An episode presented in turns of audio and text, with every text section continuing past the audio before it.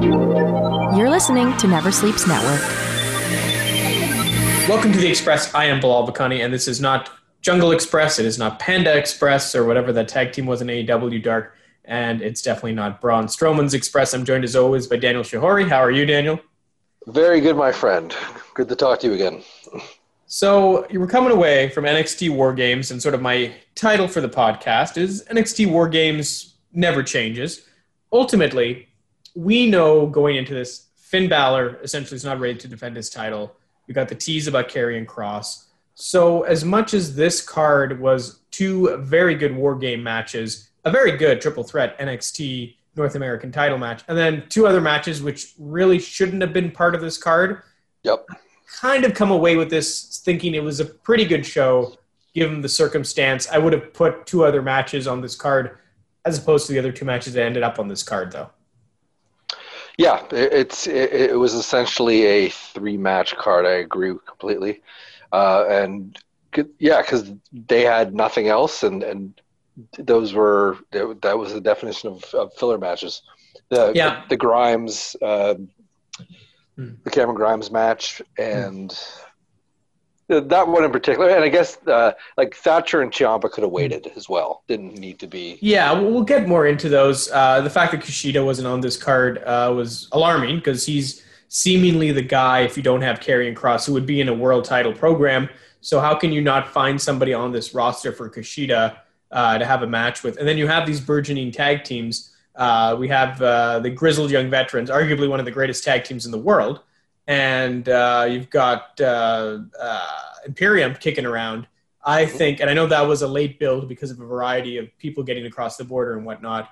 But I just think you could have had a great tag team match, and we'll get into this more later. But Ta- Thatcher and uh, Ciampa, they strike me as a tag team, not two guys who should be having a singles match.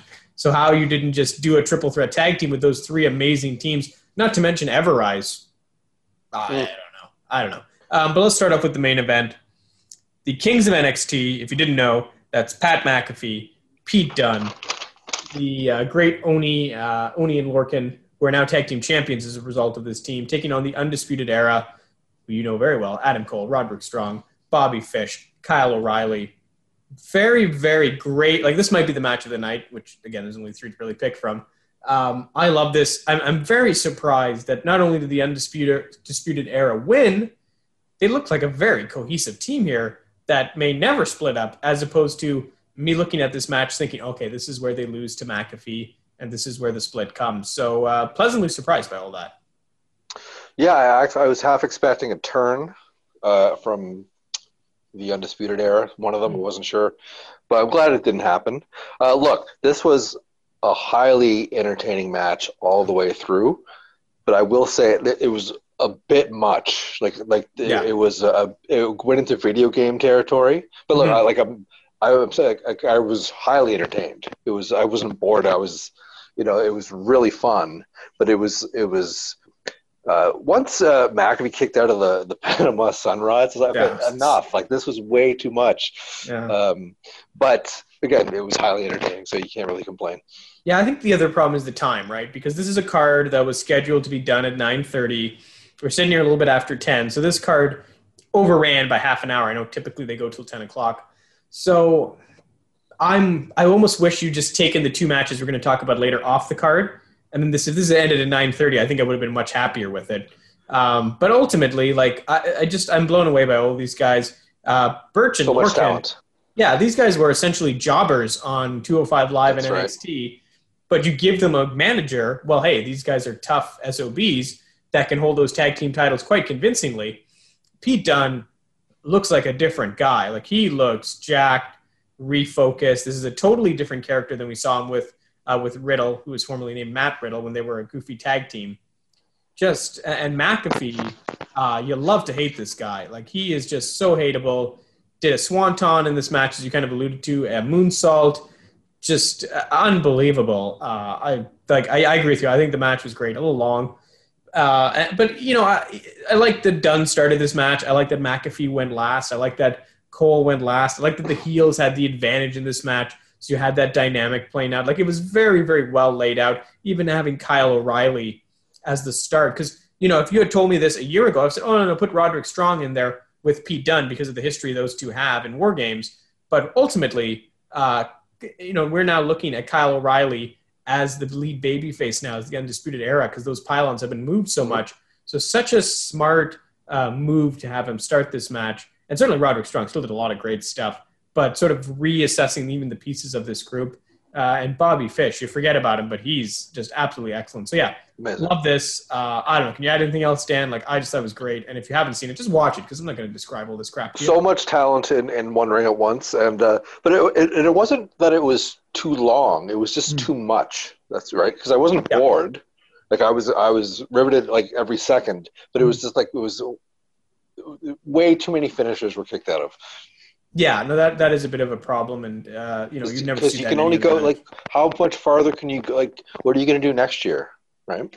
Well, and, and that's the other thing I was thinking too, because we've had uh, Johnny Gargano and Ciampa in this match, and they arguably did crazier things in this and other cage matches. So yeah, you just get into this, and then you know we had the women's match earlier, and luckily they were different enough. Like McAfee had the tables with the undisputed names on them and all that, so like they were different enough matches, and they're at different ends of the card that it actually worked quite well. Um, but yeah, running a, a, very slippery slope here. Uh, if I'm not mistaken, Dan, it was the NXT North American title right before this, correct? Correct. Because yep. they put the two useless matches back to back, which is a terrible idea.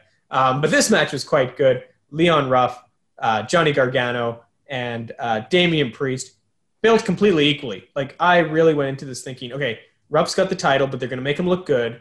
Priest could have won this title at any point, so he's going to look good. Gargano's had this title twice now, so he's going to look good. Mm-hmm. Uh, and then certainly the they took the the scary face, whatever those people are, and Ghost instead face? of yeah, Ghostface, instead of it being one, which is what we initially got with uh, Candice LeRae, we got two the in the lead up to this card on the last NXT, and then I don't know, there's six of them here. It just got so ridiculous. Only one of them was revealed to be Austin Theory. I don't know who the other five dudes are, uh, or even if they're dudes, who knows? Um, but it sort of got a little ridiculous. But I, I can take that with humor because you know Johnny Gargano. There might already be a YouTube video out here where he does an interview with these six people behind him. So like he will make fun of this in a way that's self-referential. So I'm going to give him a little bit of a pass on that. Um, I know you alluded to the finish not being great, but otherwise an amazing match. The crucifix bomb spot where Damian Priest crushes Ruff into this wall, and the wall collapses so hard that one of the crew people around there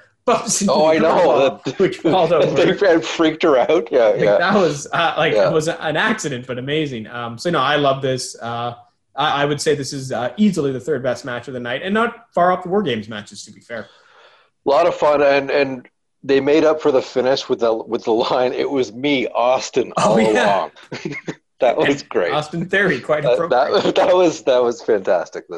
Uh, look, these these guys like I worry about like when I see these people, I, I feel Damian Priest has a decent chance on the main roster. Mm-hmm. Uh, Ruff, they'll immediately make a comedy character. They will. Yeah, he's 157 pounds. You, it's unfortunate. Thinking, yeah. Uh, and then Gargano is smart enough n- never to go to the main roster. Well, let's hope because now with the whole Candice thing and the power couple, you know that Stephanie and Triple H and, and even probably Vince are looking at that going, yeah, that would work on the main roster. Like that's a narrative we like. So, uh, especially, oh God, if the mixed match challenge ever comes back, you think they're going to be able to resist that? Yeah. Like they're going probably make an exception for NXT to be part of that next time. But if not, they're going to be pushing those guys up. Um, but yeah, I, I, thought this was great. Really, you know, unlike the other matches we had that weren't war game matches, it felt worthy of the card and certainly been the only title match. Sure. Had a heightened uh, awareness. And I think they've really built this up well with the fact that they really obviously can't use Finn Balor because if Finn was healthy enough to go, they would have put him in a match with Kushida at least tonight. Um, but clearly that wasn't the plan. But yeah, really good stuff. And um, now uh, things are going to get quite uh, depressing, Dan, because we're going to go through two matches that had no place on this card. Uh, I believe the later one was, uh, and I'm trying to blur these out of my memory, Dexter Lumis and Cameron yep. Grimes. Um, and look, I'm double minded. Like I saw this match, and at one point I was thinking, here's Cameron Grimes, this great worker great character. He's got that great southern character, you know, southern bit to him. Kind of reminds me of AJ Styles. Like I don't even think that's a crazy comparison. Uh, and then you have no. Dexter Lumis, who is a big boy, plays a character that does something for WWE. Um, they see something in him I don't see, or I, I, I understand what it is, but I don't agree with it. He's basically Jinder Mahal. So we basically had Jinder Mahal versus AJ Styles, and they put Jinder over. Of course, they put Jinder over. Uh, I yeah, I look. The match itself is good. There's a lot of like callbacks. There's a lot of history. The guys are good enough workers. Like like Grimes is great in the ring. Lumis is actually fairly good. Like his fallaway slams and stuff are good. But the problem becomes you're so interested in Grimes as this heel, and then Lumis is a good guy murderer. Like it's that's it, it's backwards. I mean, yeah. in different contexts. I mean, obviously, again, I'm going to say the same thing as I did in the last match. When I look at these guys, like I think Cameron Grimes could be a phenomenal babyface, mm-hmm. right? And I think even like I, I, don't love Dexter Lumis. I don't like the the gimmick, but I think he could, mm. if done well, he could be an excellent heel. Yeah. But what I what I said before, these two guys on the main roster will be comedy characters. But they kind of are comedy. Well, they kind of are comedy characters here. Like they haven't even got out of NXT, and they don't have to be. Yeah, and, uh, and yeah. They, they, they did this at Halloween Havoc, and this just sort of strikes me as we don't have Finn. Like this was the match exactly. We don't have Finn. We're going to tease. Like they did tease through a crow. Not a great tease, but they did tease that Karrion Kross is coming back because they had the TikTok and not like. I thought it was Sting. It was well, but that already happened. Um, but anyway, so like this, this very much felt like crap. We don't have the two guys ready. Let's just stretch this feud out. It's good enough for a takeover. We like these two guys, and it is a compliment to their investment in them. Um, and I didn't hate this. It just felt like almost a TV match, like a bonus. Like we're going to do the rematch on TV, and it's a strap match, right? Mm-hmm. And it wasn't even more than a few months ago where I think Lumis had a strap match with Roderick Strong. I can't remember if it was on TV or if it was on I don't know, but like it's been done. Um, and yeah, that uh, wasn't great. And the match that followed it was even less great because it was Timothy Ta- Thatcher and Tommaso Ciampa. Now, uh, Ciampa's whole thing has been I hate these new guys coming up who don't pay their dues. But Timothy's whole thing is I run a school and I hate these new guys who don't pay their dues. Yes, yeah. So, what the hell is the problem with these two guys? They are practically the most perfect reflection of two characters on NXT that you could ever imagine. Like they are a mirror of each other and they just hate each other. And I was like, okay, maybe because the hard hitting match, the work was good, fine. Maybe they're going to get to the end of the match, they're going to shake hands, and they're going to be a t- no, no. They just. I think that's coming still. I hope so. Like if that happens, and we get like, and this is the team that's maybe just as sheer above Ever-Rise is like that crappy team that just gets jobbed out because they're too technical or get disqualified. Like there's something to be had for two just hard bastards who just want to beat people up and they don't even mm-hmm. care about the tag team titles. They just want to beat people up and they want to beat up these new stars like the Drake Mavericks, the Killian yeah. Dain. Like there's something there. I, I don't know why they wouldn't just do that. I don't understand why they've gone down. Like it was just ridiculous. On NXT, we had one of the students who I can't even remember the guy's name, nor should I, saving Timothy from Tommaso. Like it's just gotten to such an extreme level. But I don't know. What do you think of this, Dan? Well, I think that eventually they will put them together because Ciampa is another one that's not going anywhere. He's he's mm-hmm. not going to go to the main roster, or if, what he says. He said. Yeah, he, he said that. You're right. He doesn't want to go. You're right.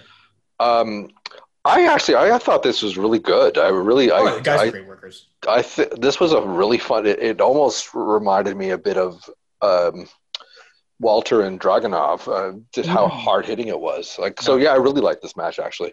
Uh, it, so even though it was, it didn't need to be on on War Games, it was still a, a fun match. Hmm. Yeah, it's a quality. Stay is welcome. And uh, you know, I'm again, if you gave that tag team match, like if these two guys were a tag team in a fatal four way with those other teams I mentioned, mm-hmm. it just would be infinitely better. Like it's the motivations coming. would be clear you know, and I think you're right. I think those things are coming, and I think they, they're in a they're in a very very tough spot. Like they've had what two of their last three world champions suffer serious injuries, and one get called up to the main roster and have to drop one of his belts because he had two belts. Like th- th- that NXT world title is cursed at this point, um, which would probably factor into the storytelling. Thatcher's another one. He's going to he would be ruined on the main roster. They'll make him a joke because he's ugly, and he's not ugly. But they'll you know how he, he, he they will make him into a comedy character. Yeah, although it did kind of work with Riddle, so I don't know. Uh, we, we Really? Uh, they were good tag team champions. Didn't last, but we'll. No, you mean Um, Riddle is working on the main roster? No, I, he's not working presently. But when they were in NXT and they were, Oh team, yes. yeah. Well, let's. So you know, this is when they ruin Riddle, this might be the way they try to rehabilitate him by putting him with Timothy and revisiting the tag team thing. But that's Mm. you know, two wrongs don't make a right. nope. Um, the show itself actually opened amazingly with the women's War Games match. Um, I had a lot of questions in terms of how you open this match. It makes a lot of sense that Candice LeRae is going to be the last person in the match. She's built up this super team. She doesn't want to get involved. Fine. It makes a lot of sense that Io Shirai would be the last person in the match. She's the women's champion, last to join the team. Makes a lot of sense. But the, the match starts. It seems like Shotzi Blackheart comes out with a cool new tank, and you think she's going in the ring, done. But Ember Moon seemed to almost call an audible on the fly, runs down there, and she starts the match because I guess Ember Moon is still rusty and she wants more time in the ring. It's the only way I could reason it. And Dakota Kai is already there because I guess Dakota Kai's betrayal last year was so iconic that somebody's like, "J- j- just just put her in the ring. Don't even put her in the cage. We're not going to get at that moment again. Just get her in the ring. Um, but the fact that this sort of built to her friend Raquel Gonzalez coming in and their teamwork, because they're the only real team in here, being so strong, I went back and, and I told you, I'm like, Raquel Gonzalez should have started this match. And if she was going to start the match, Rhea Ripley could have started the match because Rhea Ripley's a veteran.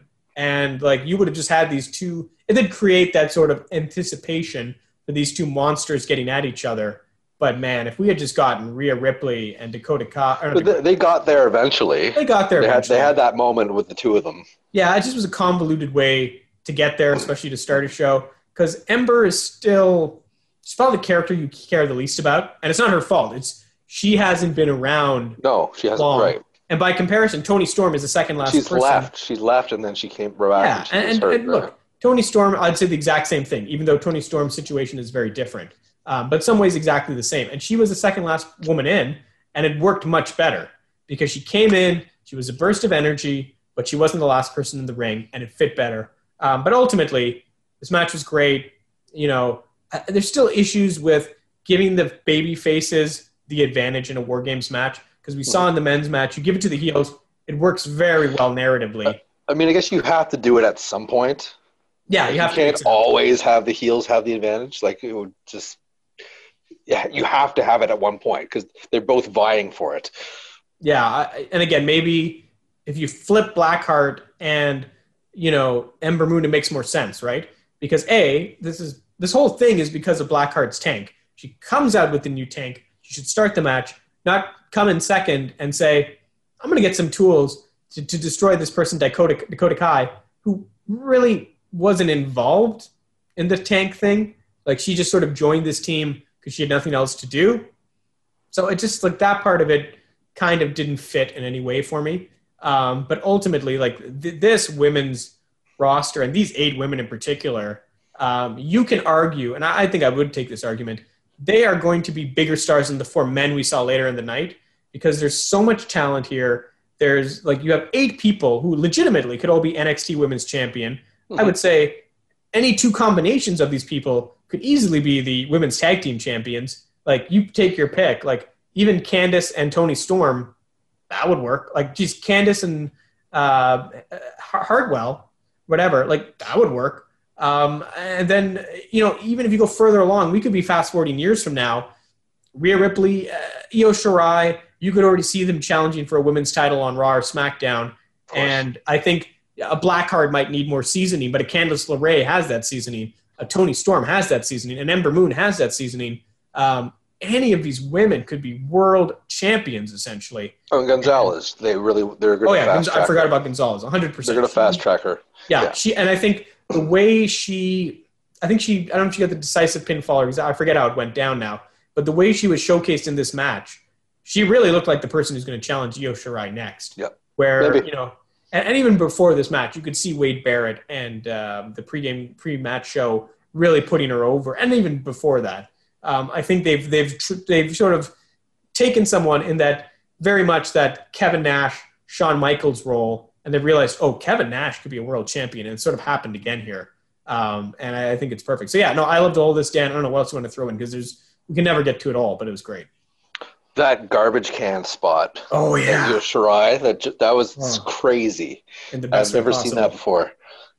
Yeah, Uh, I, uh, So overall, I mean, look, I'll say this for both of the war game matches, and you know, I kind of joked with you earlier about Hmm. I preferring the uh, the concept and structure of the elimination chamber. yeah. But my my, I guess my only real nitpick with this match is that there's no stakes until everybody's in the ring. Yeah, no, that's a problem. And we saw it in the men's match with uh, one of the submissions early on where I think Lorcan or Burch actually tapped out. Right, and it meant nothing. So Yeah, which, Yeah.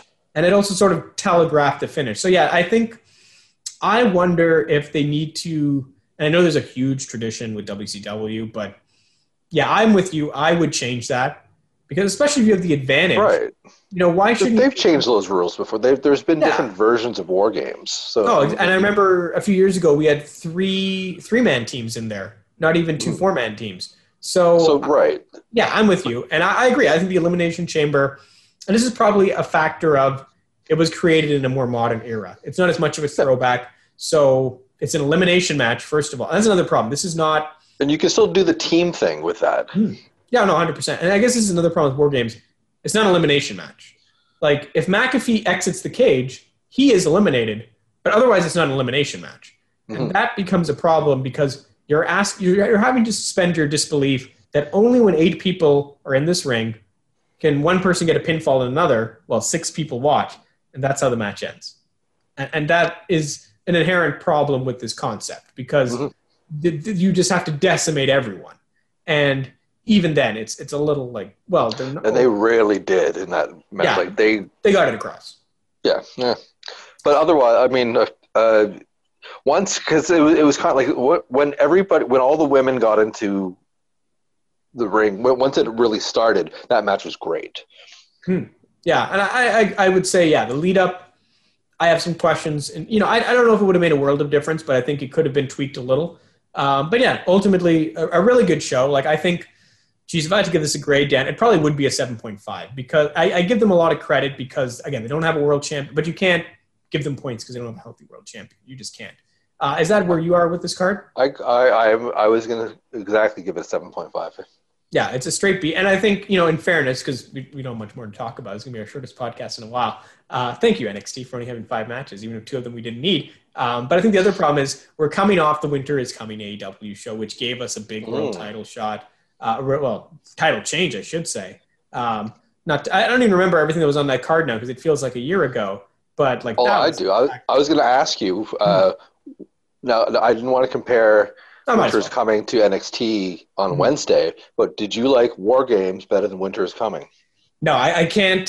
I, I can't say I preferred the War Games thing. You know, I have a little bit of a favoritism towards WWE, but ultimately, like you look at that Kenny Omega match and the Don Callis finish, like that was very, very well done. Like I- you just like that's Didn't see that coming.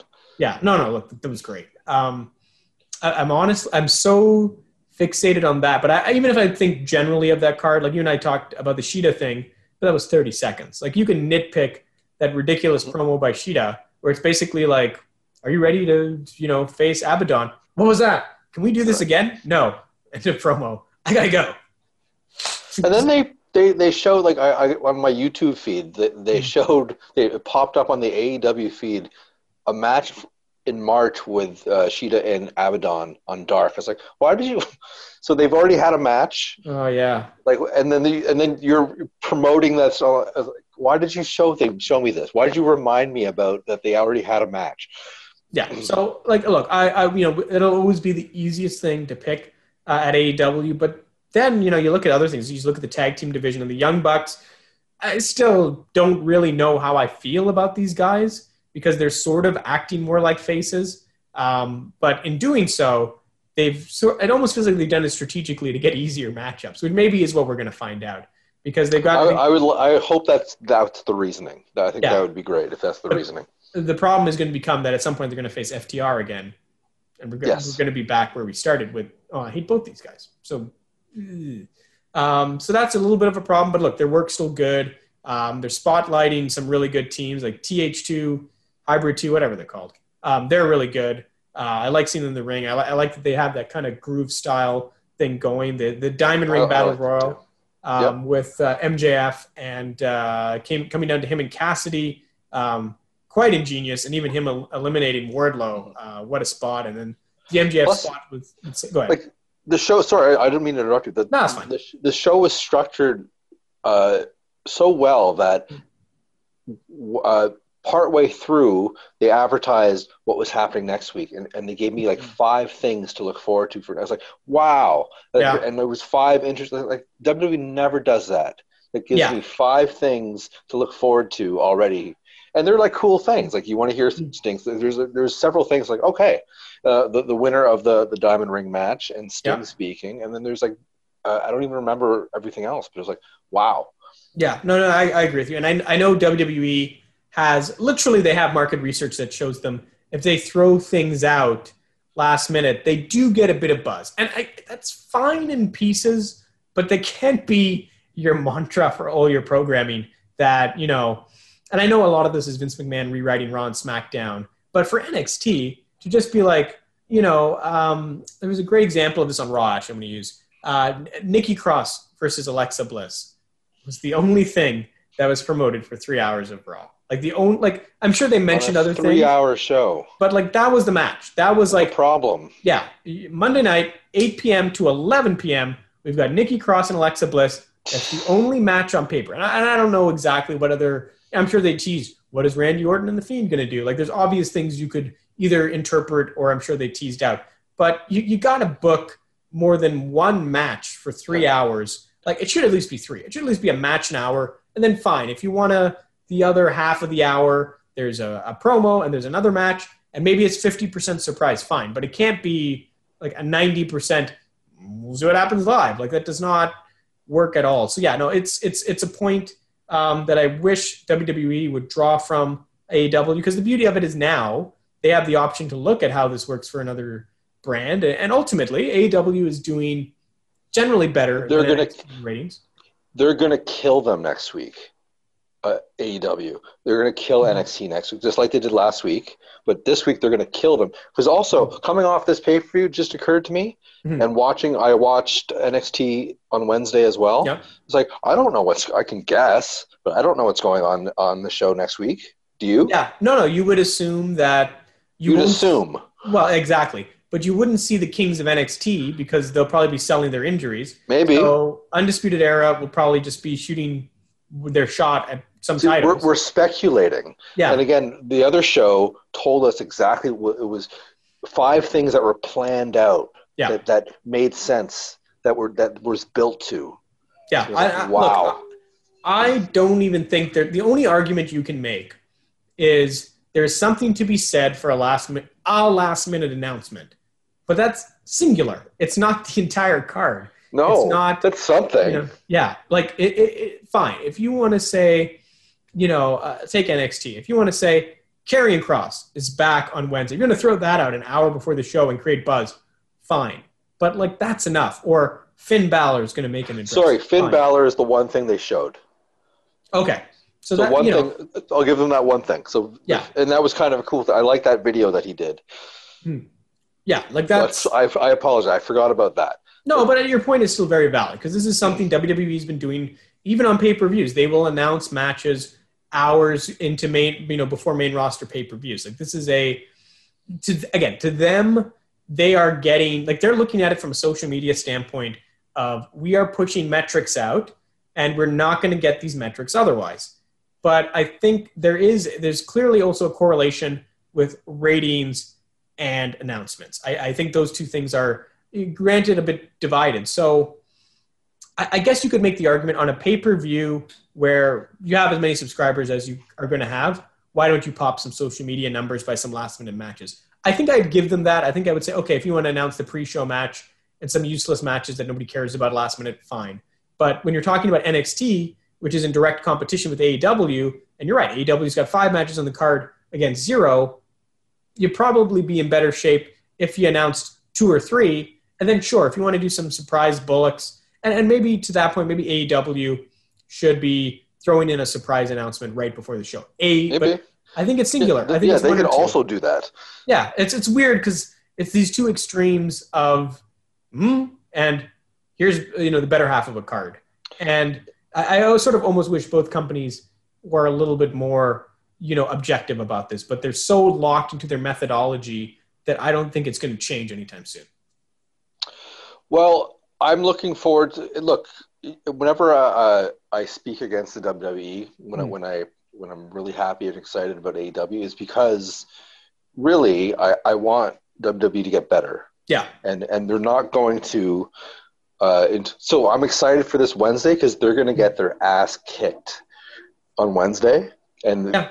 that th- they need it for them to improve all around. Although I, I will say the funny thing with that is I think they reached a point where, and I think this is partially because their shows were on different days was the NBA, where they sort of realized they can't really beat AEW. I think they realized that with the exception of like you know a Halloween Havoc or something like that. Think Like, well, but why can't they? They they should be able to.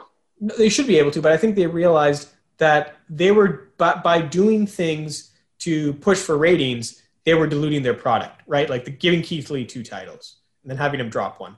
Like I think they were making short-term booking decisions Yes, based on ratings, and I Yeah. think now they suddenly. they haven't moved entirely away from that to be fair, because then you don't have Halloween Havoc. But I think they moved far enough away from it where they're like, look, we're NXT, and ultimately, it's not so much about this ratings war. It is about a, about us developing talent, or at least developing this brand to uh, be appealing to USA Network to want to spend whatever it is, fifty million dollars on the next contract, which I don't know how many years it is. If it's two years or one year, it probably is two years. Um, so I think, and it's probably just the capitalisticness of, of Vince McMahon, where he's like, well, there's $50 million here. I don't really care about the competition. I may steal some good ideas. I may steal Ben Carter, but I don't really care that much about AEW and how we compare. And ultimately, if USA Network comes back and says, well, you're going to get 100,000 more viewers if you move this to a Tuesday, and we're going to give you a contract extension for NXT. If you do that, then Vince McMahon might say, yes, I'm going to do that. And now I can work on positioning a 205 Live or some other show to be sold to a network uh, or something else to make myself more money. And I think that's ultimately what this is going to come down to. And I think that's kind of where they're moving. Man, I think it's like I feel it's like the Vietnam War. Like uh, um, they they don't want to concede. Where they, they Hmm. they know they need to stop. They know this was a bad idea to go up with it, and they underestimated them. But they, I, I think that even if he's told to move to Tuesday, I think he's he's going to see it as a sign of weakness, and he doesn't want to concede to that. Well, Unfortunately, which makes it. Well, it they- doesn't they surprise move me. to Tuesday. Linda McMahon is in the Trump cabinet. Um, and there's a guy who will not concede. Right, So- it's that mentality. It's just, they're the same people, Oh. right? You, Yeah, it's it's a bit of a mess. But you know what? I'm I'm happy we're at this point because I think when we were, you know, and this is really what pushed me a bit away from them is when we were at the Great American Bash stage, where it was the two weeks, the two specials, the Keith Lee Bullocks, like you know, I just it was just at a point where they were diluting the NXT brand to try, and it worked. It did work to get them ratings, but they were destroying their long-term booking to try to pop a rating, to try to tell a story, almost like a TikTok. Ironic callback to Karrion Kross, especially given the timing. But it was just so asinine that you know you could undervalue the North American title, let Keith Lee win it on the same night, just so he can you know, or win the world title on the same night, just so he can you know vacate it before he goes to the main roster. and now look at him. Yeah, well, and, and look at the story. Like, a there's a Chronicles, uh, whatever That's documentary. airing right now. Yeah, that we are we're not watching, but we will later. Um, which is chronicles again, you know, for lack of a better term, his rise, and you're telling a very compelling story with a guy in Leon Ruff who really wasn't doing anything, and a guy in Johnny Gargano who you've rehabilitated through this heel turn and really made him a star. Uh, when it didn't really work at first, you know, like that final beat match is infamous for being a bit of a disaster. And yet you've actually, through long term booking, made this work. And the same can be said about Damian Priest. When he first won the North American title, this kind of just a jerk who nobody really cared about. who had this title, and he's so good as this tweener character. I really want him either to be trapped with another tweener, a Cameron Grimes type, or maybe even a Dexter Lumis, because maybe they can find something there. I don't think he works as well in a traditional rivalry like he had with Jan, John, uh, Gargano before Ruff came in and before he was conflicted. Because the, the conflict of this, you know, grizzled, massive, powerful guy, and you know, ultimately he is kind of a good guy, but he is a dick. And just that dichotomy of destroying Ruff, but feeling feeling bad about it, or you know, just taking out all of these uh, scary mass people and then not having the sort of killer instinct to win the match necessarily and being distracted by it. So it's a very fascinating dichotomy. But I think that's all I have on NXT. Dan, do you want to add anything else? No, I'm good. Uh, overall, it's a good show, and uh, like we said, you know, seven point five is a good show, and mm-hmm. I looked, I was, it didn't overstay its welcome, and uh, you know, but I, I, I look forward to NXT improving with the the help of AEW forcing its hand. Yeah, and I think long term, again, going back to the Finn Balor Karrion Kross thing, I think when you have those two guys, this is probably a great show because you can take your weakest part out, put two of your best players in, and again, I don't know why they didn't just position Kushida here because you could have put something together with like Kushida and Lumis would have probably made more sense, or Kushida and Grimes, and you could, or maybe a triple threat. So you have that baby face who actually has a reason to win a match and a place to go. Uh, or maybe if you'd put him in the Thatcher Ciampa match, so there's a freaking baby face in there, as opposed to two like complete heels, like complete heels, like not even great, like total heels. Um, so yeah, I, I am a bit I'm at a bit of a loss as to why they didn't do that stuff, but you know, ultimately a good show, and I think great shows are in the future, and that's pretty much you know all you could ask at this point. Dan, Daniel Chihori, always a pleasure. And I'm trying to think, is, is next for us TLC? I would guess so. That's the next pay per view on the uh, yeah December. That's the one yeah. that would be the next one. But, so I looking, guess that's later, like in three weeks, right? Or I feel like two after weeks. Christmas eh, or no? Uh, I think I'm it's between Christmas and New Year's. Oh, okay, well, we'll find out when we do the podcast. Yeah. Uh, and I know uh, Revolution is, is going to hit us in January, and we also have the Royal Rumble too, so we got a lot to go. Uh, Late January, yeah. yeah. Always a pleasure, Dan, and we'll Thank chat you, again my soon. friend. Never Sleeps Network. This has been a Never Sleeps Network production, executive produced by Alex Ross. For more information and content, visit neversleepsnetwork.com.